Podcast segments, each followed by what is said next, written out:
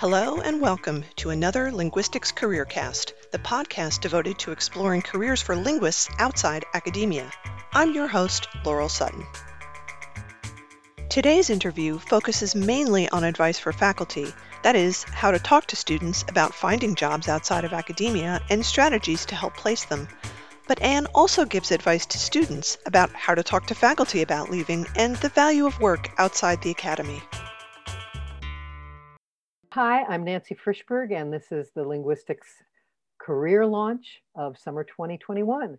And our guest for this session is Anne Krook, who uh, has advanced degrees, and she'll tell you about those, and worked for Amazon for a long time in several positions of higher and higher rank, and has now left the corporate world and is pursuing her own projects. We came across her work because I am a fan of Twitter, and Anne wrote two Twitter threads that we have adapted, with credit to her, of course, uh, into posters. Now, this will tell you exactly when this happened. This was two years ago, before the pandemic, when people still went to the office and that faculty and students could decorate their office doors with posters of fun or significant information. And so the posters still exist, the ideas still exist, but the distribution for those ideas may have to change a little bit. And today, Anne's going to talk about some free and easy steps for faculty to take to support students who are curious about careers beyond academia. Anne, please talk to us. Thank you so much. Uh, and I say, uh, as I often do uh, at the beginning of most talks, that uh, nothing I can say is as, is as important as anything you can ask. So I encourage you to put questions in the chat uh, and to raise your hand. And uh, Nancy, if I seem not to notice them as I go, I'll count on you to interrupt me. All right, thank you very much. So, um, so I'm Anne Krook. I uh, did a PhD in English literature at Cornell, and I taught as a faculty member at the University of Michigan. And after uh, leaving the faculty, after not getting tenure, I worked uh, as a bartender and then at uh, Amazon. And then I did the small startup thing. And then I worked in a medium sized product design engineering firm. And now I run my own business and I work uh, with national nonprofits. So that's the capsule version. And I'm happy to answer any questions about those transitions that you might have. But today I'm here to talk about what you can do as faculty members or as advisors to people who um, are thinking about non-academic career paths, even though you yourself have may not have considered such paths, may not be expert in them, and may feel you don't know how to guide them to them. Uh, and I want to start off by talking about a mental shift that's really helpful for you to make. When faculty recommend students for faculty jobs, they do so from a position of authority, which is to say, my dissertation director said to the people at the University of Michigan, I am a Miltonist. This is Anne Krook. I have trained her as a Miltonist. Because I am a senior Miltonist, I know she will be a good one. Please hire her or words to that effect. And that is typically how faculty reach out from positions of authority, and it's authority around subject matter. Um, but when you are talking about jobs that you don't know about, it's going to be much more about fit uh, and permission and abstracted skills. So I want to plant that seed in your head right from the beginning. So here are the things you can do that will help students think about the non-academic job market. Um, the very first thing you can do is you can tell the truth. And that is you can tell the truth about data, the likelihood of their landing an academic job, and the likelihood of their uh, landing a tenure track job, which may be different. Uh, we have actually a very, very good set of rich data now, uh, primarily from history, that show that the prime years for hiring uh, a tenure track, someone to a tenure track job are the last year of their dissertation and the first year after they finish their dissertation. Uh, and so it is no, not factually correct to say to students that if you hang on for a few years, it will give you a better chance of getting a tenure track job. Now, these data do vary slightly by field, so it's important that you stay uh, current with the data in your field, uh, but it's very, very important to tell the truth to students.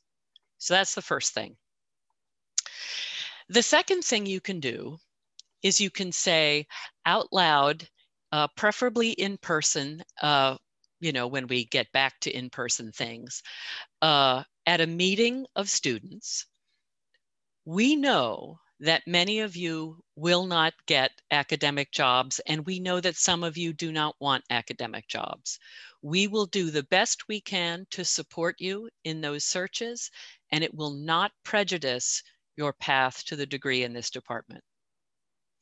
And you have to be able to say that out loud to students, and you have to say it once a year, preferably at the beginning of the year. And the audience for that should be the department chair, the DG, uh, the director of graduate studies, and anyone supervising a dissertation, as well as, of course, the dissertation students. And the reason I say this is that it is very important that everyone hear the same thing.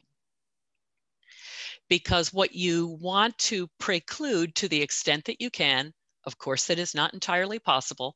What you want to preclude to the extent that you can are back channel conversations that say things like, oh, I know the job market is tough, but you're so good, you'll get the job.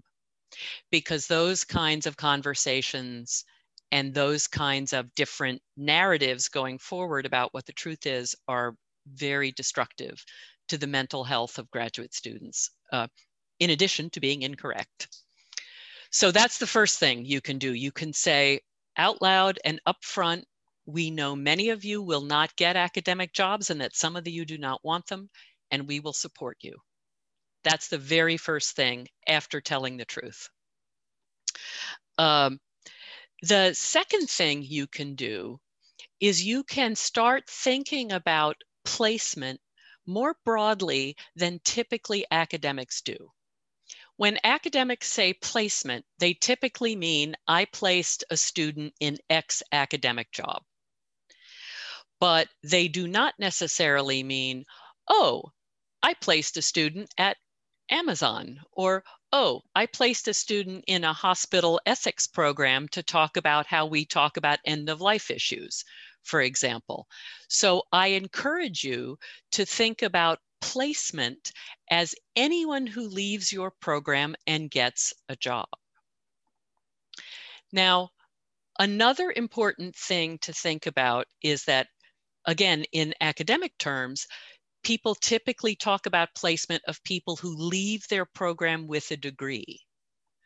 I encourage you to think about placement and people's outflow to jobs with respect to your entering cohort because what that does is it signals to people if they get further along in the path to a degree and they decide that this is not for them, that there is an exit path that has uh, dignity and that will be recognized by the faculty. And that kind of visibility is incredibly important. And I'm going to say one more thing about this, and then uh, I am going to uh, stop for uh, questions in order to make it clear to students that that is what placement means, it is very important that on your department's website or and on the walls of your department on old fashioned bulletin boards or on your door of your office that you put up you know the photo and bio thing of where people went so you're going to say, oh, and congratulations to Anne Krook, who got a job as an assistant professor of 17th and 18th century British literature at the University of Michigan.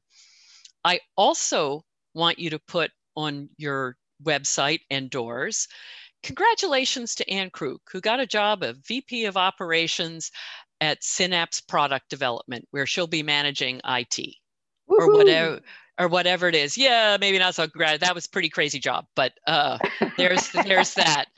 Um, but it is very very important that you make visible that there are other paths. This is especially important when you have people who, like me, went right from undergraduate to graduate to graduate school to an assistant professorship and who did not know any other paths. And that is very often true of people who are currently in faculty positions. But it is much less likely to be true for current students. So it's incredibly important that you make this make these things visible everywhere you talk about placement. That is in your placement materials, that is in your the walls that is in your website. You have to articulate where people have gone to work. The other thing this does of course is it makes students able to imagine those careers for themselves and it enables them to reach out to people who have those jobs to find out what they needed to do to get them that is incredibly important. And by the way, that takes some of the work of saying, What do you do for this job? That takes it away from you and onto people who currently hold those jobs, who are likely to be better sources of information. Okay, so now I am going to stop a minute. Uh, I am going to open the chat and let's see. We have a, a question that someone asked me to represent them for. Fabulous. Okay. And so this individual says, I'd like to remain anonymous for the question. Do you mind asking Anne about how I should talk to my advisor about my decision to leave academia? Mm-hmm. Uh, so the very first conversation about that should not be with your advisor. The very first conversation um, should be with graduate students or former graduate students, which is better, uh, uh, who have worked with that advisor to find out if your advisor is likely to receive that information well. Because I am very sorry to say that um, some faculty members do not react well to the news that someone wants to leave academics. Now, no one should be surprised at this point, given the job market.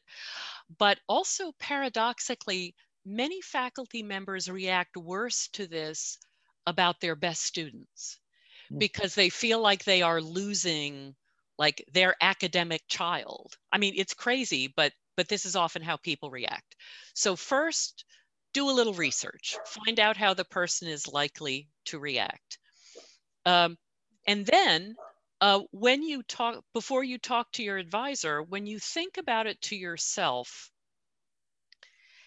ask yourself not only why you are leaving, because it always has, it is, as you know, literary people say, overdetermined. There's always 37 reasons. Uh, but think about which ones you want to talk to your advisor about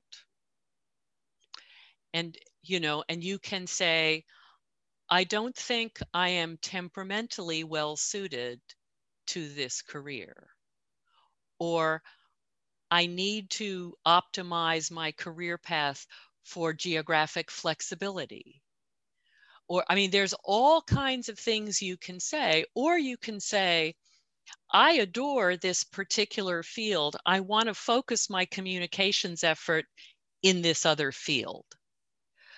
But what I want you to have is an explanation that you feel represents the reasons you're making the change. And then the third thing I would say is that please, please, please, please, please practice. Before you go talk to your advisor, do it with your parakeet or your partner or a close friend or somebody who is in you know, the ideal person, honestly, is a former graduate student who's no longer in that field. Uh, but please practice it. It is always astonishing to me that everybody understands that kicking a soccer ball or making biscuits from scratch or playing the clarinet is something you have to practice. But there's a reason that every HR person in the history of the world says role play. And the reason they say it is because it works. Mm. So, so that's how I would advise talking about it. Excellent. Excellent advice. And thank you for that clarity. I have a, a question on kind of the strategy of all this. Uh-huh. when we, uh, we being the Linguistics Beyond Academia core team who went in front of the roundtable of department chairs and program leads at the Linguistic Society meeting a while back, um, and talked about the things we were doing. And we hadn't even gotten to the stage of having summer school. We were just saying, support your students who are thinking about non-academic careers. It's economically the right thing to do. Um, somebody who's a friend of mine came up to me later and said, well, my dean uh, says to us all the time when I'm in the department chair, how many, uh, how many of your students have you placed in R1 universities? And this means PhD students, right. not masters and BAs. Right, right. I'm saying that for the benefit of the recording audience because I know you know that.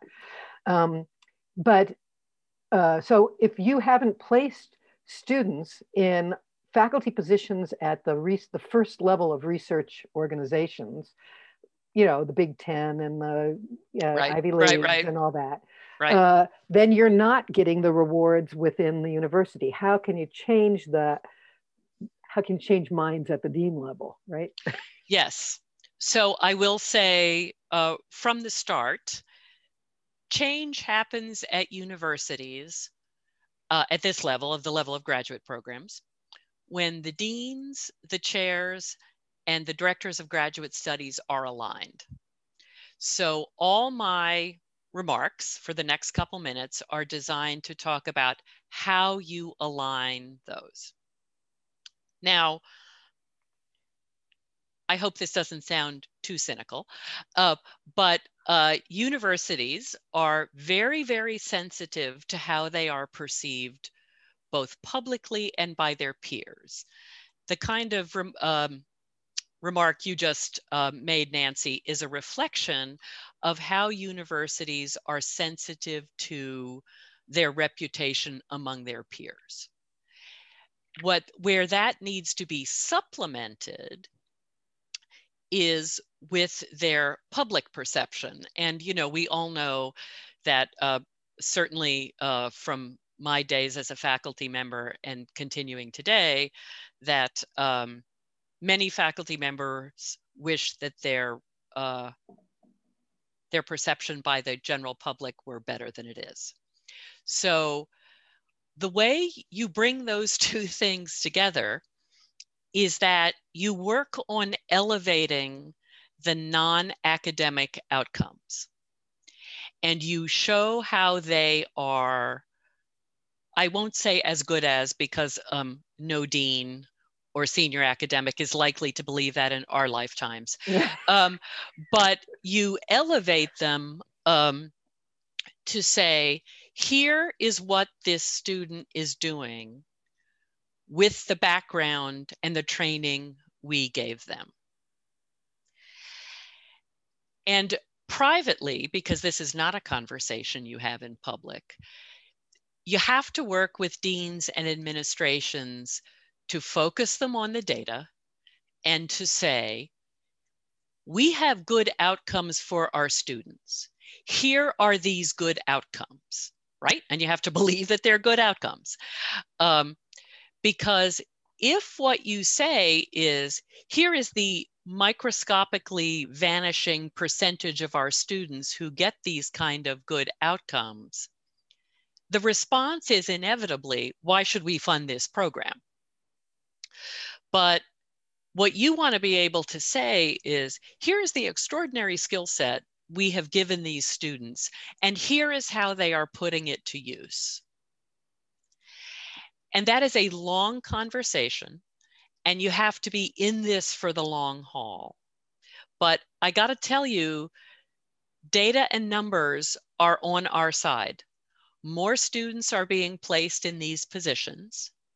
And what you really want to do, ideally, for that conversation with the dean, is you want to have a student who has been in uh, one of those other jobs and able to say, here's what I got from this program.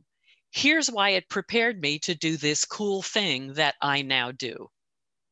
Now, the way you find these uh, people, and this is not I want to say totally, totally free, but it's very inexpensive, particularly if you have a work study student, is that what you do is you go back and you look at the last, call it 10 years of graduate students entering the entering cohorts.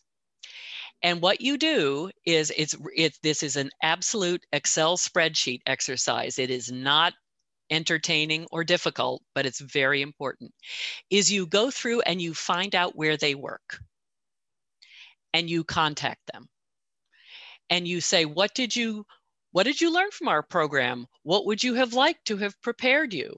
And then you find out what they are doing.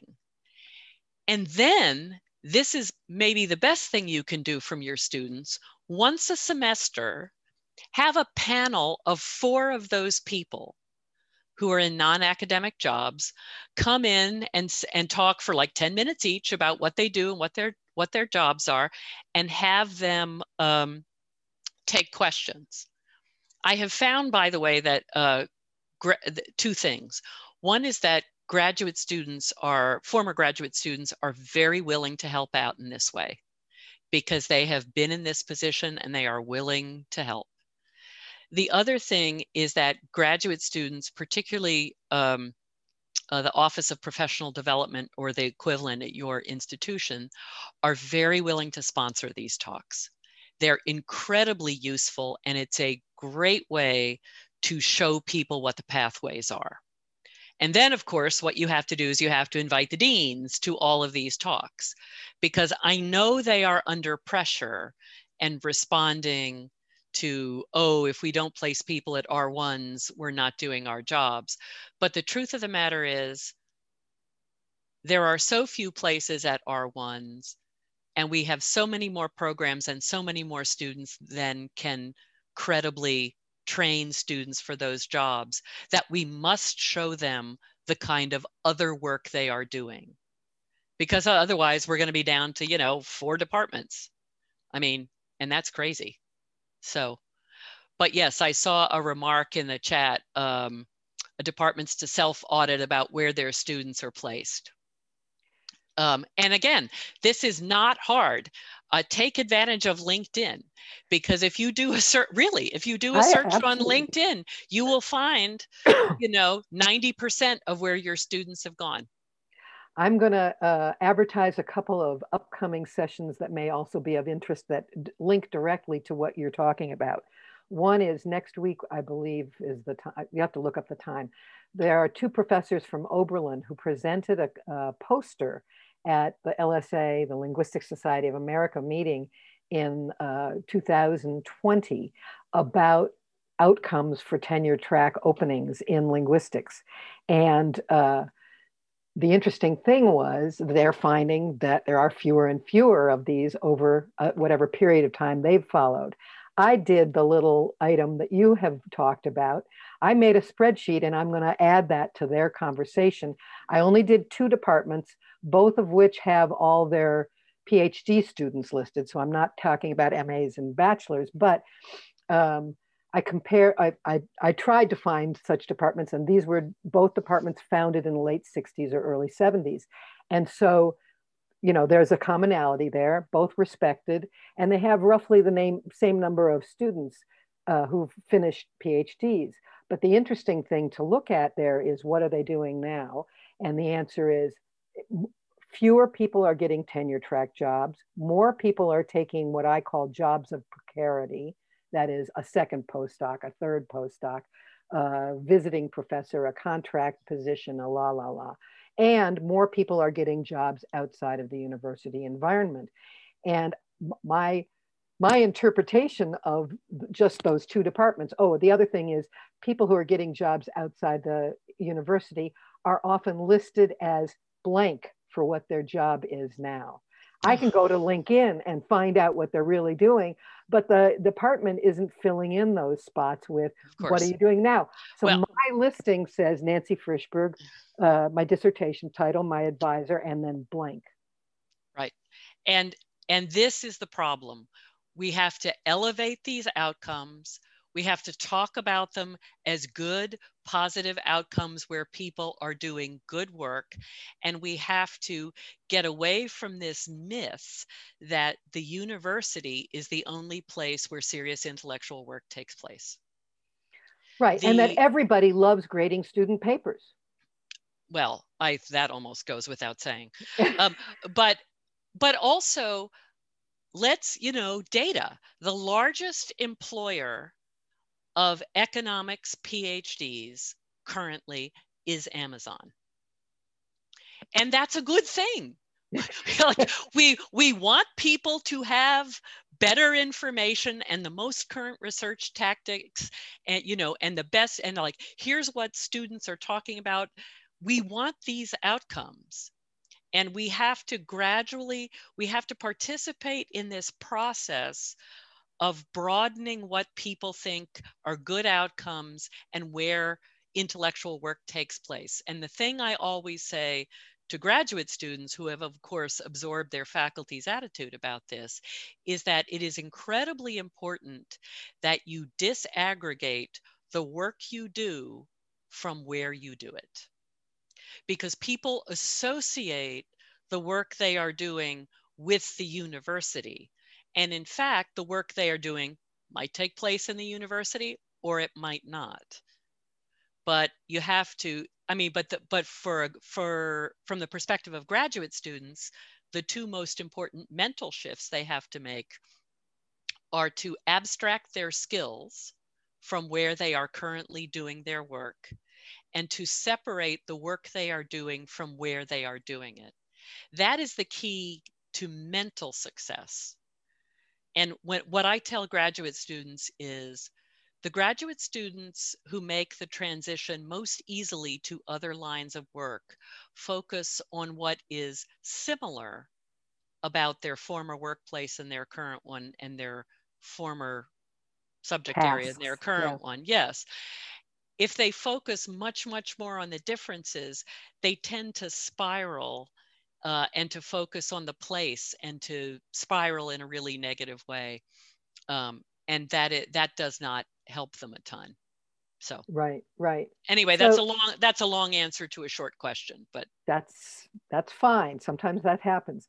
Somebody asked also, uh, I think you've started to address this. How can students who are in our audience take these ideas back to their departments to start that change from the student level? And I'm going to say the first answer I'll give, which is this session is being recorded and we hope you will share it once, once it's more generally available, probably after the 1st of September. So Right. that's one step. Well, and also the thing students can do is they can ask their director of graduate studies, tell me about placement for non academic jobs. And if the answer is, I have no idea, Right. which will be the first answer almost certainly, then what they should say is, well, let's find out. Because a lot of these outcomes are terrific. And so that's when they can propose projects like, let's find out where they're going. But the other thing they can do, and this is honestly, this is a terrific thing for the health of your department and the health of, of grad, mental health of graduate students, is to look at entering cohorts rather than exiting cohorts. Mhm. Because what that does is it shows you when people are self selecting out and why. And that is an answer you want. Because, how should I put this delicately? There are good reasons and there are bad reasons, and you want to know both. But what there are also is there are reasons that you do not have visibility into.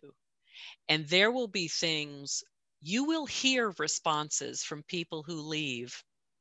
Well, I thought I was going to be a professor, but now I'm doing this this totally different thing over here, and I had no idea that this course in psychosocial linguistics would help me.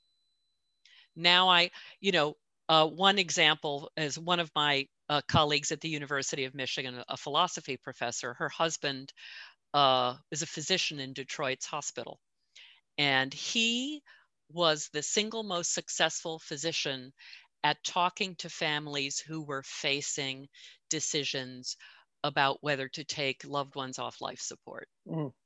And how you have those conversations and how you read people's verbal and nonverbal cues is, of course, critical to success in a role like that. And, you know, that's part of your what you all do professionally. And you will learn things about how people use their training in their jobs that you don't have visibility into. And that will be how we start expanding the conversation beyond academics. Yes, yes, and more yes. I'm thinking of somebody who is helping out with this uh, event who I knew in graduate school and was given a terminal master's. I never had heard of that expression, terminal master's. And, uh. you know, why, why do we make these phrases that are so uh, value laden? Anyway, she had a very successful career in, a, you know, a related but different field. And I stayed in touch with her because I couldn't see that she did anything terrible bad. She, you know, was ethically fine. She was scholarly fine as far as I could see. And apparently her work wasn't linguistic enough for the professors. So she went off and found a, another career and has gotten, you know, accolades and all that stuff, but never had any contact back with our department. And right. I don't think most of the students, even in my cohort, remember, you know, that she, what, what happened to her? Oh yeah, right. So right.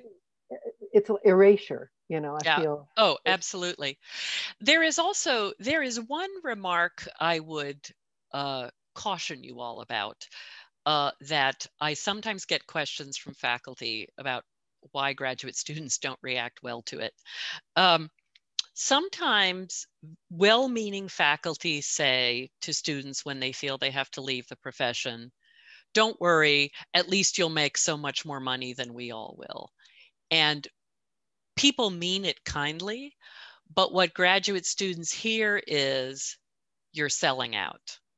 Mm. And so there is, you know, it's as you say, another one of those value judgments. And people within the walls of academia tend to make self protective, self justifying value judgments like that. Um, and I encourage you um, that when you hear yourself saying, uh, oh, well, at least this will be the outcome, to realize that you're making that kind of value judgment. Um, my very favorite example of this uh, was from a professor at a distinguished institution whose very best student got a great job. She got a job as an, an associate producer of drama uh, at the Canadian Broadcasting Company, and it was clearly the best job anybody mm-hmm. anybody that year got. And she described it to him, and she was very enthusiastic, as well she ought to have been. And his reaction was, "Oh, that's too bad." And he got it and he changed how he and he told this story on himself and he and he had to talk through how he learned to say something different.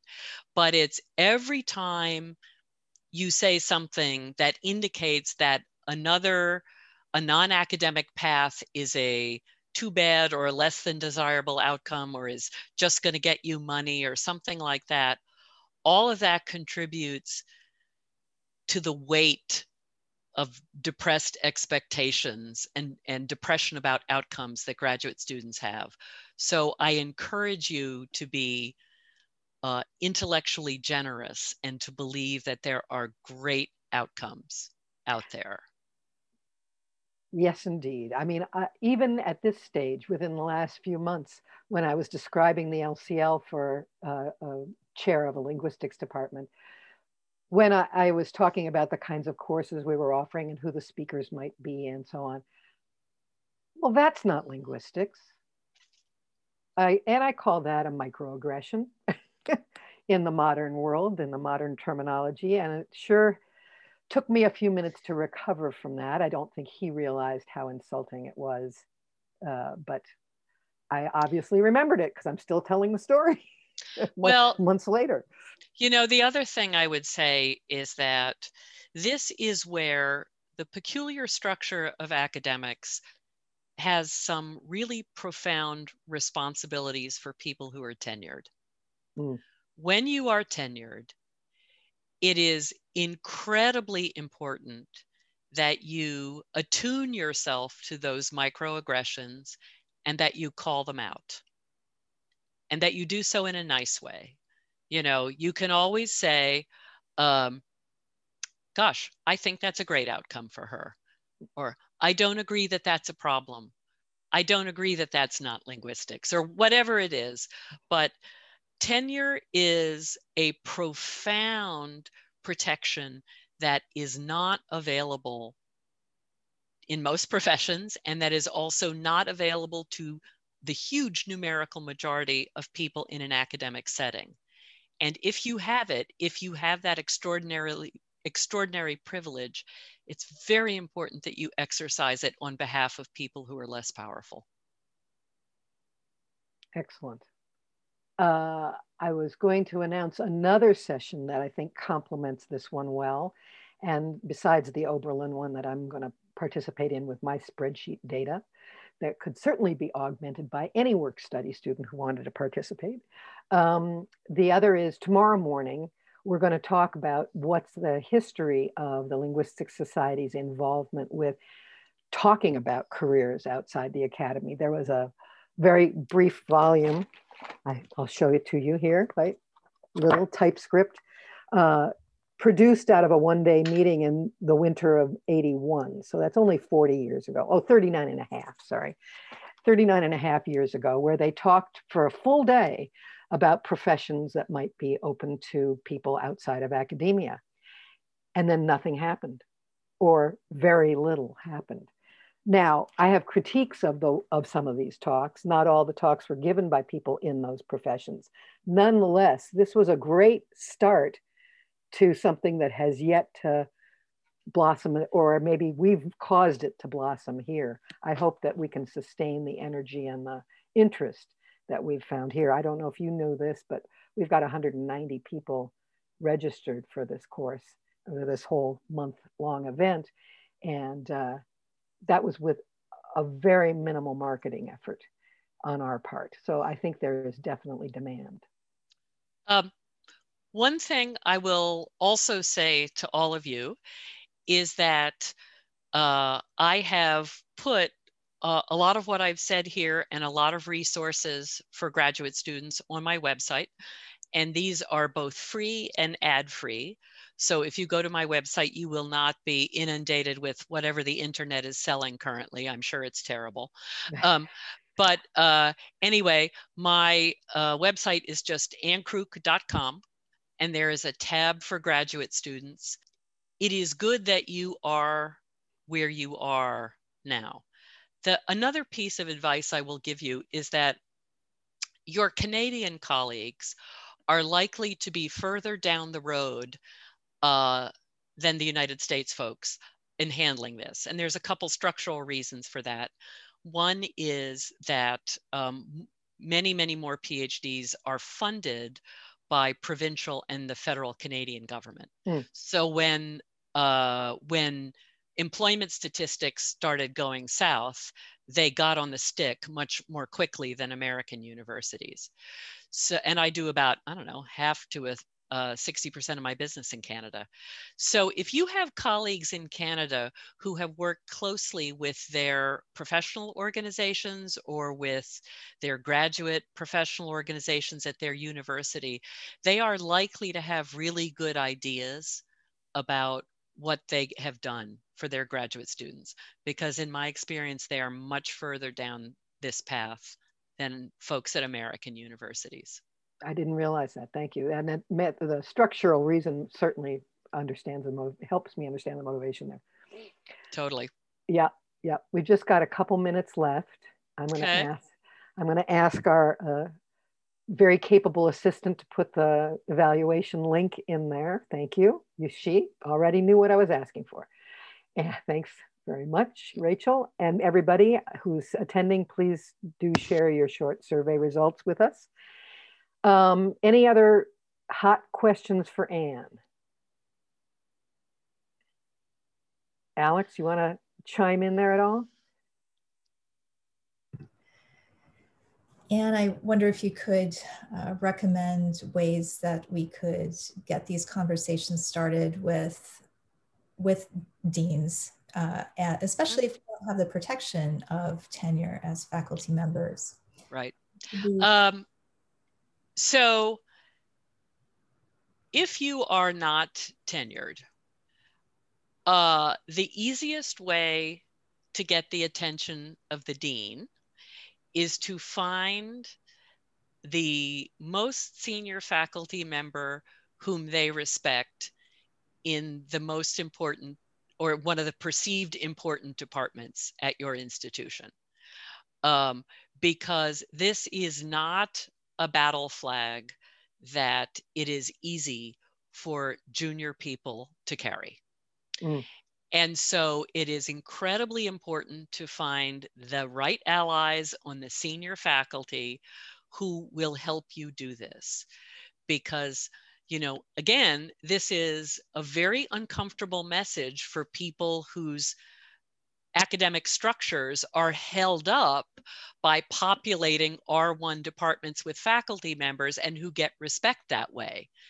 And to say that those things may need to change, you know, nobody likes change. My Jack Russell doesn't like change. And why should deans like change? You know? Who moved my cheese? Right? Yeah, yeah, yeah. They totally hate it. So it is very important that you start your search by figuring out who is the best position to make this argument. Now, what you are in a good position to do, and this is different, is to find someone who from your field or another field who has gone on to an incredibly interesting, challenging career uh, outside the academy, and to say that person, to bring that person in to talk to the dean, to say, you may not be aware, but I have gone on to do cool thing. Um, and one of the reasons that I have successfully been able to talk to faculty is that they should listen to somebody who has 13 years experience at Amazon, say. But it matters to them that I have, uh, if you'll excuse the expression, the terminal degree, right, from an R1 university. They care about that. And they shouldn't just care about that, but they do. So what you want to find is somebody, especially who is from an institution that they care about. And that was the advantage I had coming from Amazon because everybody's heard of it, right? So it sort of shortcuts the explanation. And that's what you want to find. You want to find the sweet spot. Who can be your messenger and what can be the message, right? and sometimes that takes a little time but that's that's the thing that junior people can do find a champion find a champion and you know uh, find someone who smiles but who is ruthless. Excellent. All right. All right. I think we well, did it. I all right. well, I wanted to say uh, thank you to you all because I remember from my time on the faculty that uh, an hour at lunch was often the hardest thing on earth to find, and and I'm uh, I'm very grateful for you uh, giving me some of your time. And we very much appreciate your sharing your well-developed points of view and well-developed arguments with all of us. Uh, I hope to see next year that we can report back to you with lots more progress. Awesome. Well, uh, congratulations and uh, and good luck with your work. Thanks, Anne. Bye. Bye. Linguistics Career Launch 2021 was a one month intensive program intended to familiarize linguistics students and faculty with career options beyond academia in business, tech, government, and nonprofit organizations. Videos of all our recorded sessions are available on our YouTube channel. LCL 2021 was organized by Nancy Frishberg, Alexandra Johnston, Emily Pace, Susan Steele, and Laurel Sutton. You can get in touch at linguisticscareerlaunch at gmail.com.